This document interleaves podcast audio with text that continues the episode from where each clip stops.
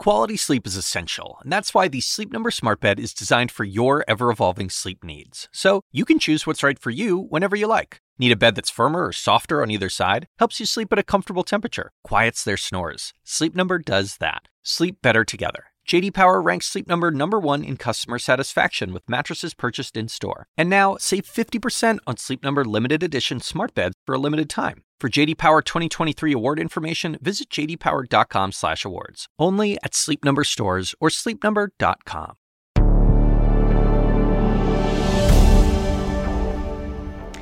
You're watching CNN. I'm Julia Chatterley in New York. A senseless attack on innocent people trying to escape the war. Earlier today, a rocket struck a train station in Kramatorsk filled with predominantly women and children. CNN has seen the video of the aftermath of the attack, some of it just so awful we can't show it. Once again, a warning that the images you're about to see are distressing. At least 30 people are known to have lost their lives, including two children. 300 others were injured, according to the government, though those numbers are expected to climb. The local mayor says as many as 4,000 people were waiting at the train station. Images from four days ago show the sheer number of people desperate to escape the violence. And the international condemnation has begun. The president of the European Commission, Ursula von der Leyen, calling it an appalling loss of life. Von der Leyen is in Kiev for talks today with President Zelensky. He addressed Finland's parliament a short while ago and asked, why do they need to hit civilians with missiles? From the Kremlin, there's been a point blank denial that Russia is to blame. In fact, it says Ukraine is itself responsible for, quote, provocation. This eastern city was one of the first places to be targeted by the Russian military. And the evidence of alleged war crimes continues to grow. A source telling CNN German intelligence claims to have intercepted radio transmissions of Russian troops talking about killing civilians as well as soldiers. And now, Russia is acknowledging significant losses on its side too. In a first of its kind admission, Kremlin spokesman Dmitry Peskov called their troop losses a quote, huge tragedy. This as British intelligence suggests Russian forces have now fully withdrawn from northern Ukraine, moving troops into Belarus and Russia. Phil Black is in Lviv for us now. Phil, good to have you with us. What more do we know? We've seen appalling images of this attack on the train station. What do we know in terms of loss of life and, and potential injuries, the numbers? Yeah, so Julia, the the initial moments, those distressing, terrifying moments that you showed there, they they passed, and more recent video shows a scene that has been cleared uh, of the injured, cleared of those who survived, and, and cleared of the dead as well. But there's some structural damage. There is evidence of the human cost, blood on the ground, uh, and so forth. The latest figures we have still suggest around 30 people were killed hundreds more injured, around 300 perhaps. We don't know the breakup between adults uh, and children, but we do know that from witnesses who were there that the vast number of people there were children and and women. Uh, it has been noted that some, the remains of some of the missile uh, is still there on the site uh, as well. Uh, there's some writing on it in Russian, which literally means for the children. Now, the meaning there isn't absolutely clear, but logically, it's not. It, you'd have to say it doesn't mean that this was intended for the children, but perhaps it was intended as an act of revenge, perhaps for children, inspired by some alleged suffering that children have experienced, but we don't know precisely what that refers to, and we don't know where that motivation fits in within Russia's uh, extensive uh, uh, disinformation uh, campaign. But there is a a tremendous irony in those words because if this was an act carried out on behalf of children in the name of children, it has struck at a site where women and children, almost exclusively, uh, were gathering uh, in the hope of fleeing the danger of the ongoing war and moving to somewhere safer in the country. Julie. Yeah, and we've heard on multiple occasions from international bodies, humanitarian organisations, that it's 90% of the people that are trying to leave the country and are being displaced are, are women and children. To your point about whatever this means, the implications of this attack, all the more devastating for precisely who's been targeted and, and, and what's been devastated in this situation. Um, it also knocks out a key evacuation route, arguably. Phil, I was saying we were showing pictures just then of just the sheer quantity of people that are trying to move of some of the worst affected regions of the violence. And that's now been damaged, you would assume, too. The ability to get people out.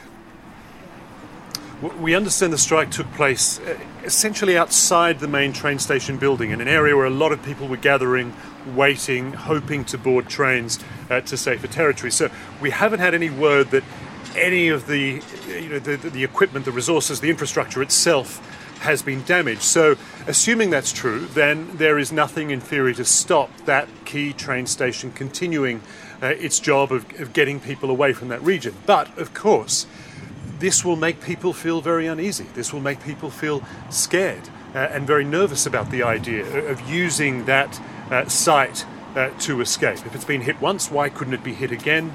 Uh, and so it could still, from that emotive point of view, impact people's willingness uh, to use that key piece of infrastructure to get out of the uh, get out of that dangerous region. And of course, this is really important. There's a real push to get civilians out of the east at the moment because the expectation is that Russia is about to start launching much larger uh, offensive operations there.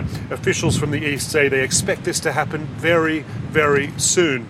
And the longer those civilians stay there, the greater the chance that they could be caught up uh, in the expected intensive fighting that is set to consume that region, Julia. Yeah, and it just adds to the fear that, that people are facing at this moment. Phil Black in Lviv, therefore, is thank you. Now, in the port city of Mykolaiv, locals are sharing their stories of survival after repeated attacks by Russian forces. SCNN's Ben Wedeman reports.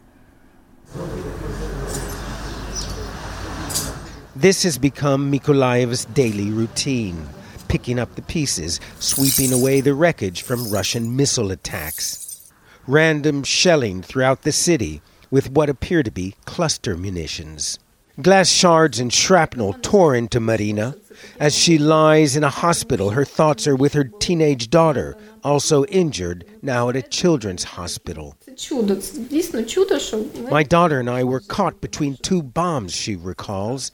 It's a miracle we're still alive. It was terrifying.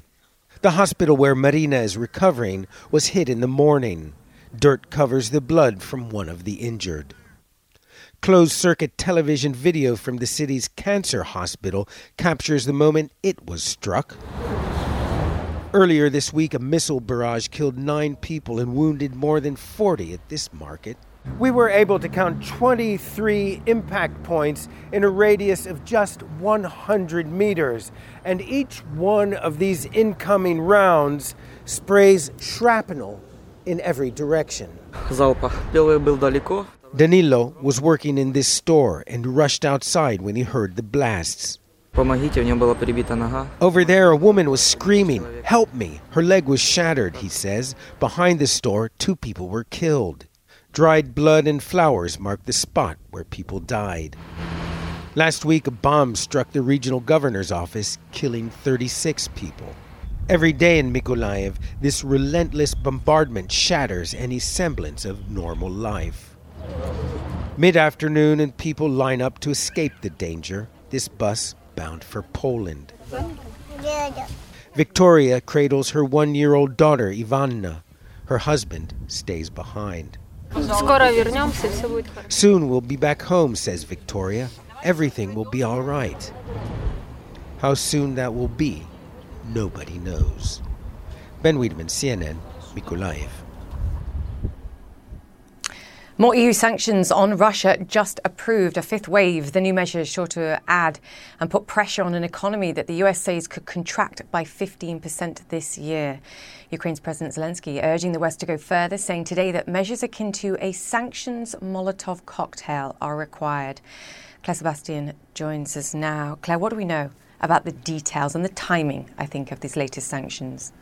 Yeah, Julia, timing is crucial. In terms of the detail, this is pretty much what, what was laid out earlier this week by the EU Commission President Ursula von der Leyen a full ban on coal imports from Russia. What has changed is the estimate uh, of how much revenue this would deprive Russia of. They're now saying it's 8 billion euros per year, up from 4 billion uh, estimated uh, earlier this week. That's 8.7 billion dollars. Still not not that significant in terms of how much money Russia makes from uh, its energy exports overall, but but but you know it is a hit uh, to one of Russia's main revenue drivers. Uh, and the other key issue, as you said, is timing. How long will the wind down period be? We're hearing from an EU source that that will be about four months, and that this uh, agreement on ending uh, exports of Russian coal to Europe will take effect in August. So this is clearly a start. This is a sign that, that momentum is building in the EU to, to, to do more, to really, uh, you know, uh, target Russia where it hurts, which is its energy uh, exports. And we know that they do plan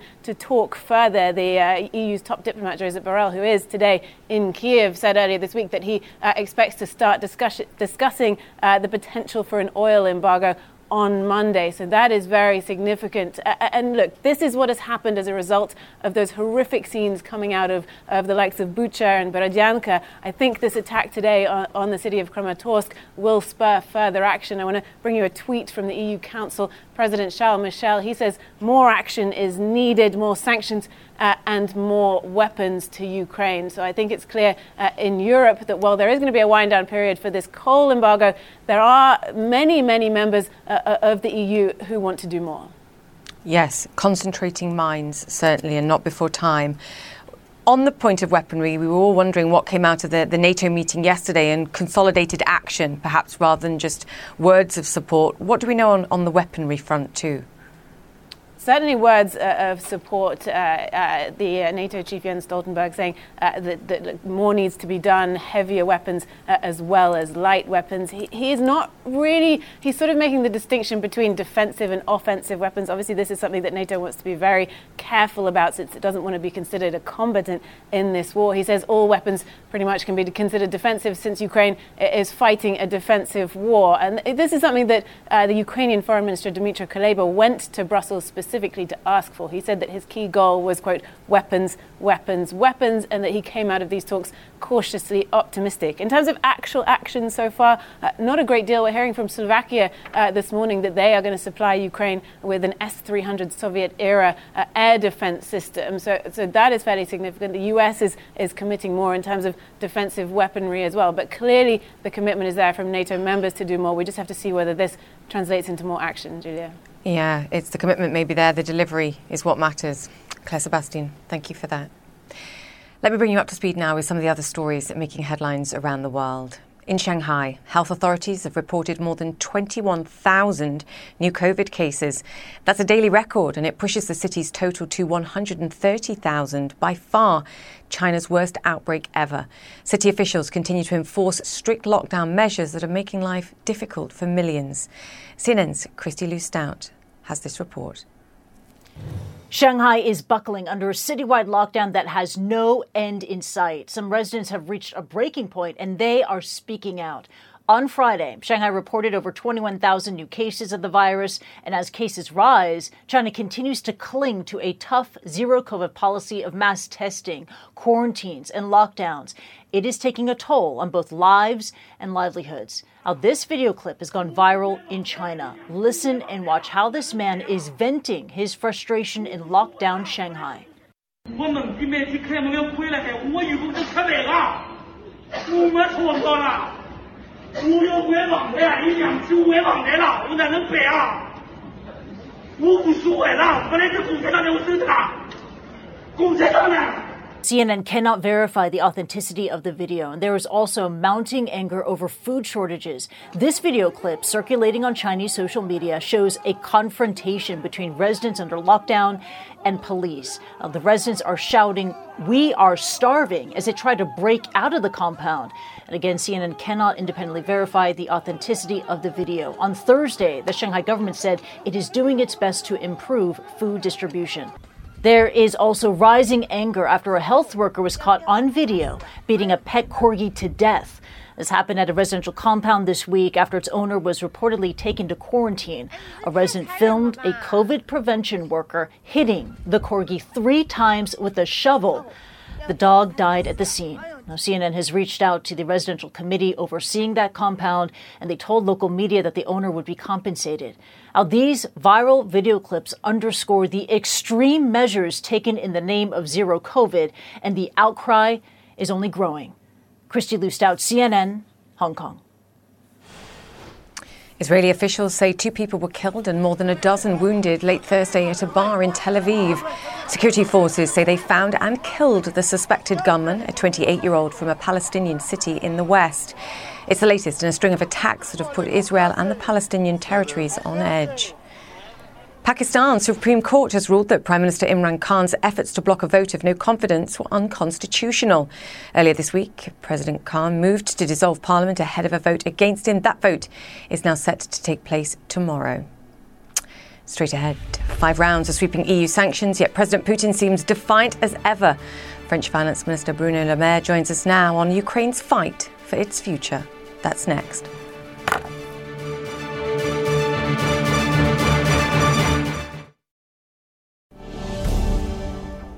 Welcome back. The world reacting in horror to the latest attack on innocent civilians looking to flee the fighting in eastern Ukraine.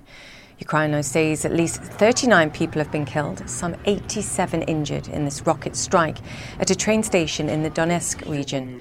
Ukraine's foreign minister now warning that the anticipated conflict in and around the Donetsk region could be equal to World War II in terms of intensity. NATO this week agreeing to send new advanced weaponry to Ukrainian fighters, allowing them to meet the Russian onslaught head to head in this new phase of the fighting. The EU is pledging more than $500 million, more dollars in additional support to Kiev. It's also passed a new round of economic sanctions that target Russia's energy and financial sectors. The economic game changer would be for a complete EU ban on Russian oil and gas imports. The French Finance Minister, Bruno Le Maire, has urged the EU to pass an energy ban within a few weeks, although he admits himself it would take time to build consensus among EU member states. And I'm pleased to say the French Finance Minister joins us now. Minister, great to have you on the show. I want to get your reaction to begin on the attack that we saw this morning on Ukrainian civilians. I think that we are all deeply shocked by this uh, new massacre after Bucha. I mean, all the French public opinion, all the European public opinions are deeply shocked by uh, what uh, happened. This is a massacre. It means that uh, the people responsible for that must be identified, prosecuted, and uh, possibly convicted for these crimes. And it is up to the Criminal Court of Justice to take the lead on that and to uh, take the necessary decisions. Does a massacre, in your words, like this justify further sanctions? Minister, beyond the fifth round that was just agreed, you yourself have said France is ready to ban oil imports, but you're waiting for others. In the face of tragedies like this, more tragedies like this, why wait? We don't want to wait. We just want to have European unity on this uh, ban on Russian oil. But have a look, first of all, on what has been already decided. We have already decided very strong sanctions at the European level. This is the set of sanctions, the most um, heavy that we have decided since the creation of the European Union. Uh, we have decided a ban on some Russian products. We have decided to put under sanctions oligarchs, uh, political uh, responsible. We have also decided a ban on some very specific technological products. So we have already taken very strong decisions. Now it's time to move on. And President Macron made very clear that as France is concerned, we stand ready to decide a ban on coal and on oil. On coal, it has been decided yesterday at the European level. On oil, we want to build a consensus among the 27 member states because we need the unity of the 27 member states to decide this ban on oil. A ban on oil, on Russian oil, would be clearly a game changer in the way we are responding to uh, the Russian attacks against Ukraine. That's why we are fully determined to go this way, but once again, we need to build the European unity. Oil, as you mentioned, is the game changer. I want to ask about coal just specifically. There are reports today that coal imports will be banned from the second week of August, that no new contracts can be signed from today. Can you confirm that, sir, for me, please? I can confirm that. We, we need to, to have four months of uh, adaptation because of the contract, but the ban on coal will be decided. There is the unity of the 27 member states. This is a new step in the way we are responding to the Russian attack. And uh, I just want to recall that as France is concerned, we stand ready to go further and to decide a ban on oil. And I'm deeply convinced, convinced that the next steps and the next discussions will focus on this question of the ban on Russian oil. 34 billion euros is what Josep Borrell said the European Union has paid to Russia since the beginning of this invasion, and the confirmation last night that 1.5 billion euros has been given to Ukraine in terms of support and in terms of weaponry 34 billion euros to Russia, 1.5 billion euros to Ukraine. Minister, you're saying France, the French people are ready to do this. For, for nations that aren't yet ready, Germany would be a great example, the biggest example. How do they justify that to their people? I think that uh, once again, building unity takes time. Uh, we should, first of all, focus on what has been already decided. The strong sanctions that has been decided against Russia proved to be very uh, effective. Just have a look at the level of uh, growth in Russia. You have a very strong recession, more than 10%, as President Biden said uh, a few uh, days ago. Uh, we want to go further. And what we have decided is already effective, but we want to go further. We also provided 1.2 billion euros of financial support to Ukraine. Mm. We have also decided to provide military equipments to the Ukraine government. Uh, you just have a look at the things and at the way we are changing in Europe. This is the first time in the recent European history that the 27 member states decide to provide military equipments to a foreign country. This is already a game changer. The way we are fighting against the Russian state and against Vladimir Putin through these very strong sanctions, this is already a game changer in the way Europe is behaving. We are united, we are strong, and we stand ready to go further to uh, be successful through this politic of uh, sanctions.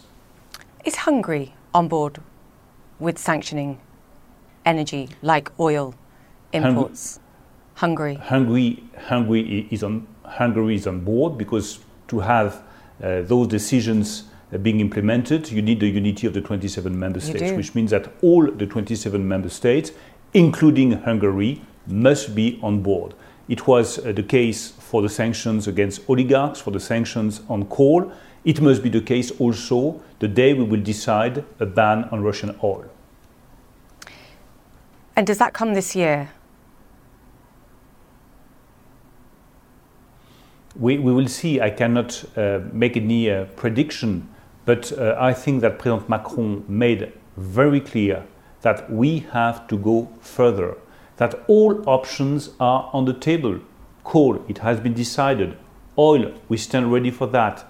Gas, this is already on the table. All options are on the table because we are fully aware of what is happening in Ukraine. We are all deeply shocked by uh, what has happened in Bucha and in this uh, railway station.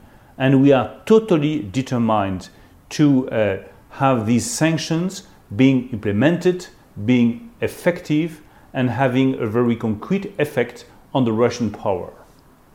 Speaking of the effect, uh, could you confirm something else for me, please? Russia has been demanding that payment for energy from unfriendly nations uh, comes in rubles. Has anything changed about the way that you're paying and the way that the EU is paying for energy uh, and hydrocarbons to Russia? No, it did not change the way we, we, we pay for our contracts. Contracts are contracts and right. contracts in euros must be paid and will be paid in euros. So we will continue to pay our contracts with uh, Russia in euros.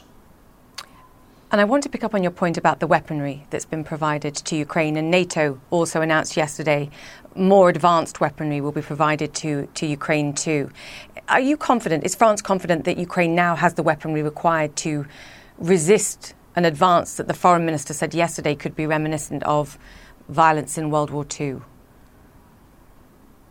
You know, I'm not in charge of the Minister of Defense, so I don't want to enter into too much details. But the point on which I would like to insist is mm. that for the first time in the history of the European Union, we have decided to provide military equipments to a foreign country, to support this country, to support Ukraine, to support the Ukrainian government and the Ukrainian people. So this is clearly a game changer in the European history. And you have all the European countries, uh, including uh, countries uh, like Sweden, including countries like uh, Germany, providing these military equipments to Ukraine.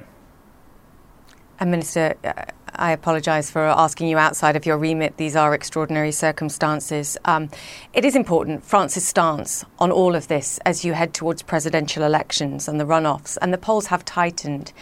Uh, for France and for Europe, I think the outcome of this presidential election has profound implications. Marine Le Pen, very different views on, on European security, on, on Europe, on the future of France, on a position on Russia and Ukraine itself. What's at stake in this election for both France and for Europe? I fully agree on your uh, assessment. This presidential election uh, will have a deep impact on the European history and will have deep implications also on the European policy. That's why I so much strongly uh, support the re election of uh, Emmanuel Macron because I really think that to ensure European unity, you need to have Emmanuel Macron as the next French president. If you want to stick to that policy against the Russian state, against Vladimir Putin, you need to have Emmanuel Macron being re elected.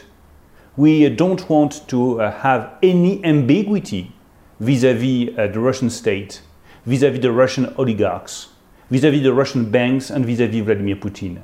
There are some ambiguities among some other candidates.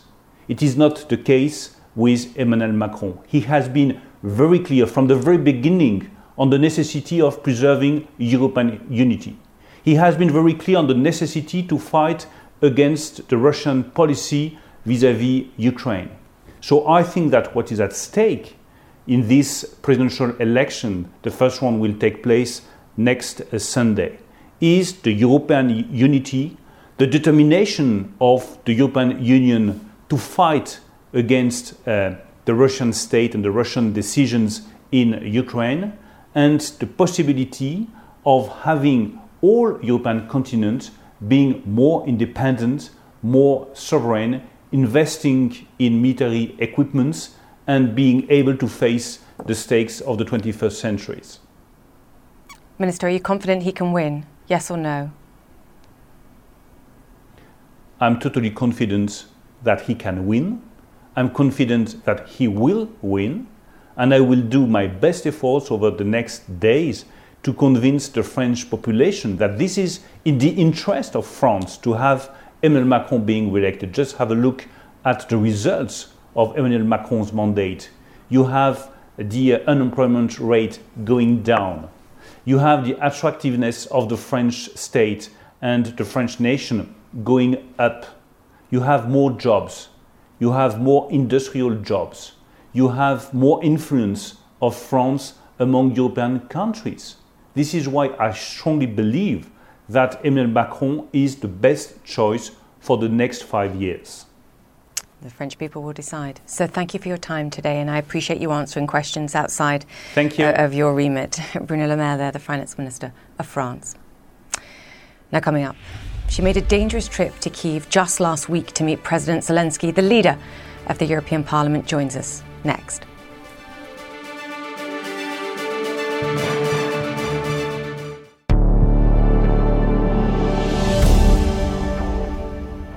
Welcome back. A Russian strike hit a train station in the eastern Ukrainian city of Kramatorsk earlier Friday.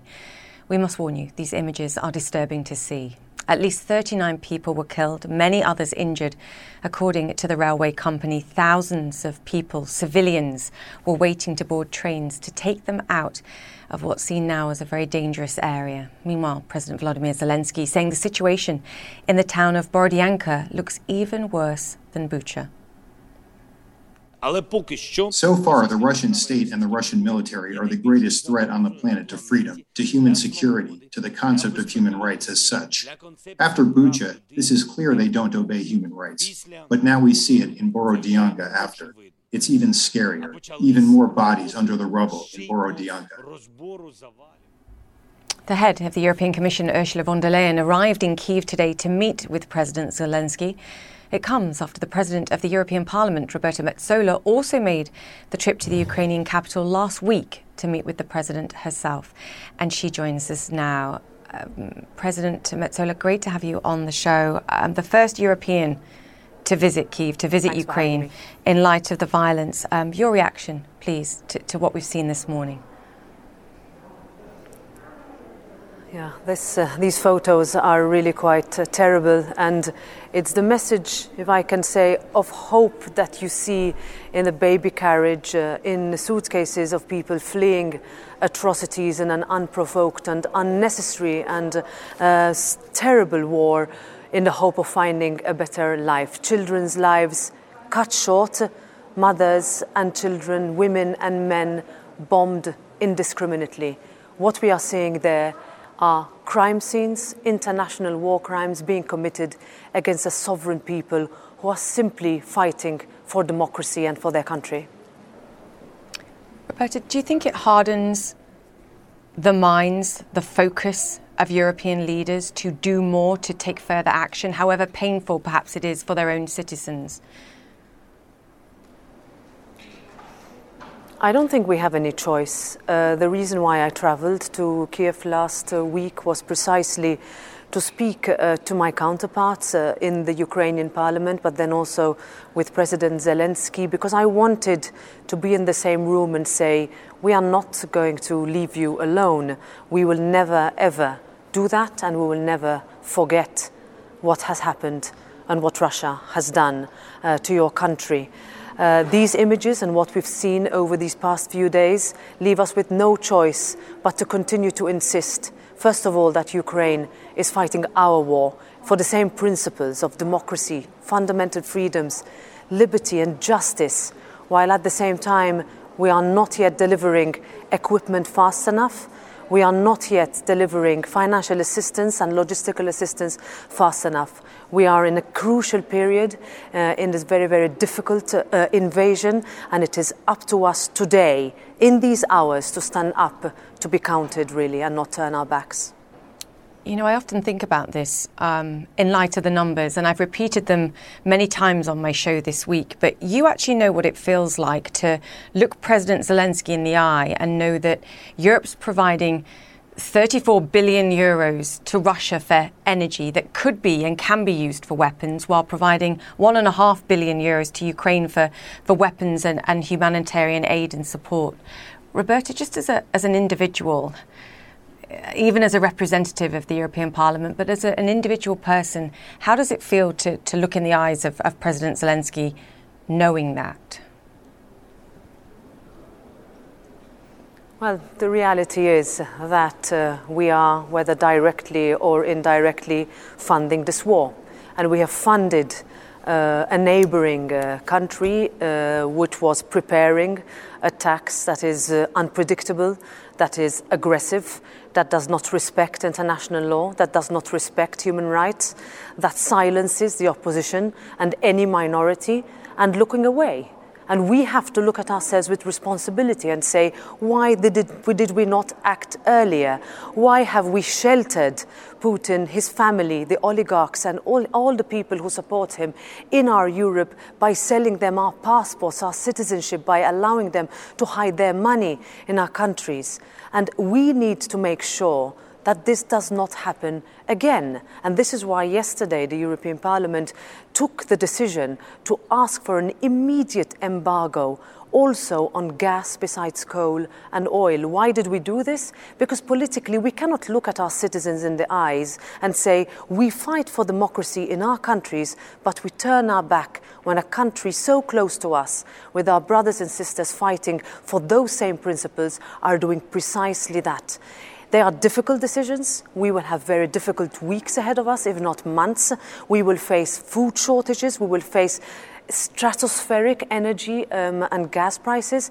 But at the same time, democracy and freedom are priceless. And if we depart from that principle, we need to be ready at the leadership level to take, make those sacrifices allow our citizens um, the protection that they need to cushion the economic impact, but at the same time, never look away from the fact that we are fighting for the lives of Europeans that we thought, my generation thought, would never see war in our Europe, let alone in 2022. Yeah, Europe proved it can do whatever it takes in the financial crisis and during the COVID pandemic. And I think, to your point, we have to look about look at this Absolutely. seriously as a far bigger crisis than just one country, and, and the implications for Europe too. Um, I want Absolutely. to ask you about the candidacy for, for Ukraine. I know adding another nation to the European Union is convoluted. This has been discussed many times, but can you give me any sense of, of timeline? Because even just candidacy for the EU would open up a number of programs that would be very useful to Ukraine at this moment. Absolutely. This is in fact, uh, or in fact, dominated my discussions in Kiev uh, mm. last week uh, with the advantages that once the first step is taken and uh, um, the candidacy is opened, then, then young people, um, uh, different parts of the country can access so many so-called pre-accession funds, in other words, funds that and programs that uh, a country would be able to access before it becomes a member of the European Union. And the Parliament's position has been very clear Madeira. Any country that looks to Europe uh, its as its home. Uh, we have seen uh, our homes and our hearts being opened uh, widely over the past few weeks uh, in countries, uh, both in the neighboring region, but really across the continent, in order to welcome fleeing Ukrainians, something they never wanted to do, but we are doing it on the ground in a great human humanitarian effort. Now we also need to take the political step that if that country is looking to Europe, then Europe needs to say that Europe is your home. There are different steps. Each country has its own path. Ukraine has started its path. It's up to us now to respond to that, and that will happen over the next few days. But for the Parliament, it's clear the place of Europe, uh, Ukraine is in Europe. President Metsola, thank you for your time and thank you for your bravery in visiting Ukraine too. The President of the European Parliament. Thank there. you so much. Thank you. Thank you so much. Still to come. Meet the 88 year old woman who stood strong when Russian troops invaded her city. Her story next.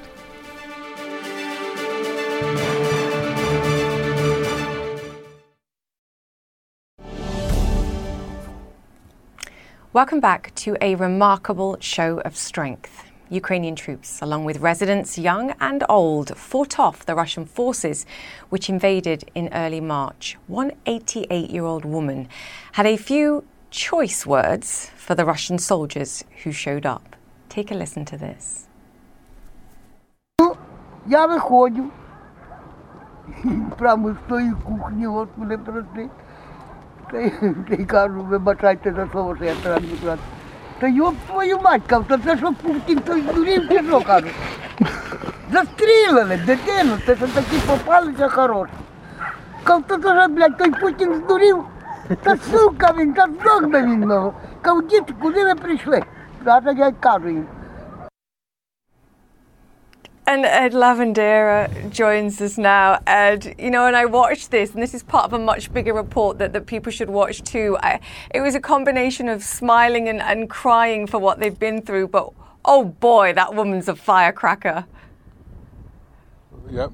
Uh, you know, what's really funny about all that is that I knew it was funny, but I was waiting for the translation to really understand exactly what was going on. So, but I could tell in whatever she was saying in that moment, it was going to be really profound and dramatic. But this is part of a bigger story, as you mentioned, Julia. Yeah. This was a uh, a battle that happened in a, in a city about two hours north of Odessa, where we are in south central Ukraine, and it's a little town called. And uh, bear with me on pronouncing the name. Voznesensk is the name of the city, and this is a, was a two-day battle in early March. Russian forces, about uh, you know coming toward this city. There's a river that runs through it. The Ukrainians there blew up the bridge so that the Russians couldn't get in. And where that 88 year old woman was, was on an outskirt village on the road that the Russians came to. And she told that what she's referring to there is that when the Russians first pulled into the city, they came through her village, and one of the soldiers drove a tank basically through her yard, and that was her response to the Russian soldier when he pulled into her yard, and, and she just gave him that verbal tirade. Did did she tell you how he reacted? How the how the soldiers reacted?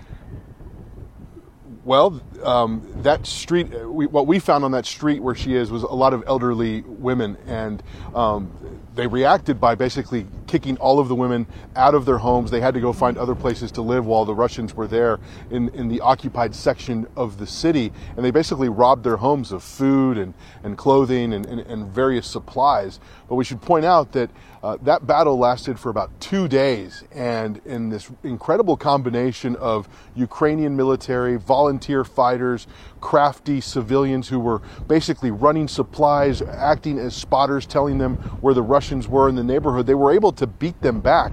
And the city is particularly um, important because it kind of sits at a crossroads in south central Ukraine. If they had made it across this river, um, and into that city, uh, the Russian forces would have been uh, able to move deeper into southern Ukraine. So if you look back at the timing of all of this back in early March, and if you've followed the story here about how Russian forces essentially have been stalled out halfway between Mariupol and Odessa in the south, this city is is is responsible for partly responsible for that in, in large part. So that's why this particular battle here was so significant the heart, the bravery, the strength. Um, yes, that story has it all. And to your point about the laughter, too, you could see them laughing by the side and sort of a little bit embarrassed. yeah, I think she's earned the right to, to swear like a trooper if she wants to. Um, and Ed, on the final point on that, you know, um, you'll know. asked him. Go on. No, I was just saying, you know, I also asked them if they're worried about the Russians coming back. All this talk yeah. about, you know, on a serious note of Russians coming in from the east, if they're worried that they're going to come back and take revenge, will they stay? She, you know, they told us we're not going anywhere. I said, why won't you evacuate? And they said over and over again, where will we go? We have nowhere to go. This is this is our home. Um, you know, but those are some rather fierce ladies there in that neighborhood in that village. These ladies not for moving. Ed, thank you. Ed Lavandera, great to have you with us. Global financial markets wrapping up another turbulent week with the war in Ukraine and the Fed's battle against inflation still weighing on sentiment. Take a look at this. US shares lower in early trading, pressured by benchmark US bond yields that have risen to fresh three year highs. Yields are rising as key members of the US Federal Reserve vow to aggressively reduce the Fed's balance sheet, a move that Deutsche Bank fears will lead to a US recession as soon as next year. Investors begin to hear from Wall Street's biggest banks next week, too, on their Q1 results and their projections for economic growth, and of course, the global implications of higher food prices and inflation. Now, in a space first, tourists are blasting off for the International Space Station later on Friday. At the Kennedy Space Station in Florida, three paying customers and a former astronaut are getting set for liftoff in a SpaceX rocket, though on a 10 day mission. It's an inaugural voyage of the commercial space flight company Axiom Space. Rachel Crane is there. You know, it's interesting when blast offs start to become a little bit boring and a little bit normal. This one's different, Rachel, for many reasons these people get to stay there for several days and carry out experiments. Talk us through this. That's right, Julia. Well, let me just bring you up to speed on where the mission is right now. The astronauts are strapped into their seats. They are in the capsule. They closed the hatch, but they had to reopen it because the seal the pressure check, unfortunately, it, it, it, did not pass, so they had to reopen that hatch, close it again. They're going through the leak checks once again. Uh, hopefully, all will will check out. Uh, but of course, safety is. Uh, but we are hopefully going to be having an 1117 launch today. But what's so unique about this mission, Julia, is this has never been done before. It's a first of its kind. All of the astronauts on board are private astronauts space station for about eight days. Now they're not just going to be up there having a good time and taking in the in the views, which but of course they will be doing that. They're going to be running about uh, 25 experiments on board connection with the Mayo Clinic, the Cleveland Clinic, also the Canadian.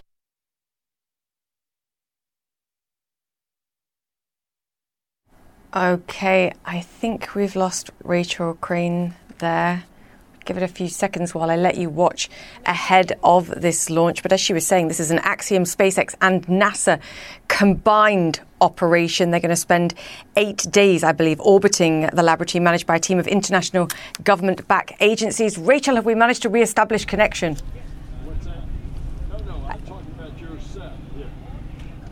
Rachel, can you hear me? Oh, yes, sorry, Julia. We're having a few technical difficulties here. I don't know where you lost me, but I was walking you through uh, what w- what has been happening so far. The crew, they're in that capsule, they're suited up, they're strapped into their seats, and uh, we are hoping for an 1117 uh, launch today.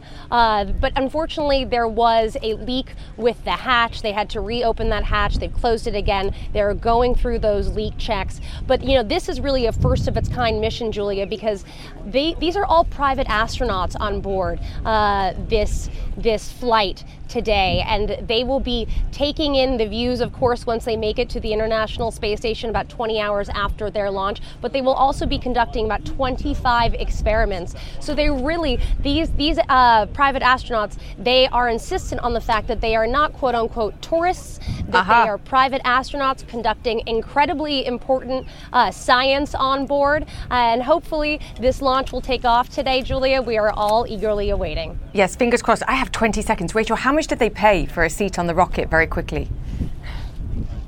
Well, all I can tell you, it was definitely more than I can afford, Julie, and most people can afford. okay. uh, the rumored price tag is again. about Two days $55 million. Oh!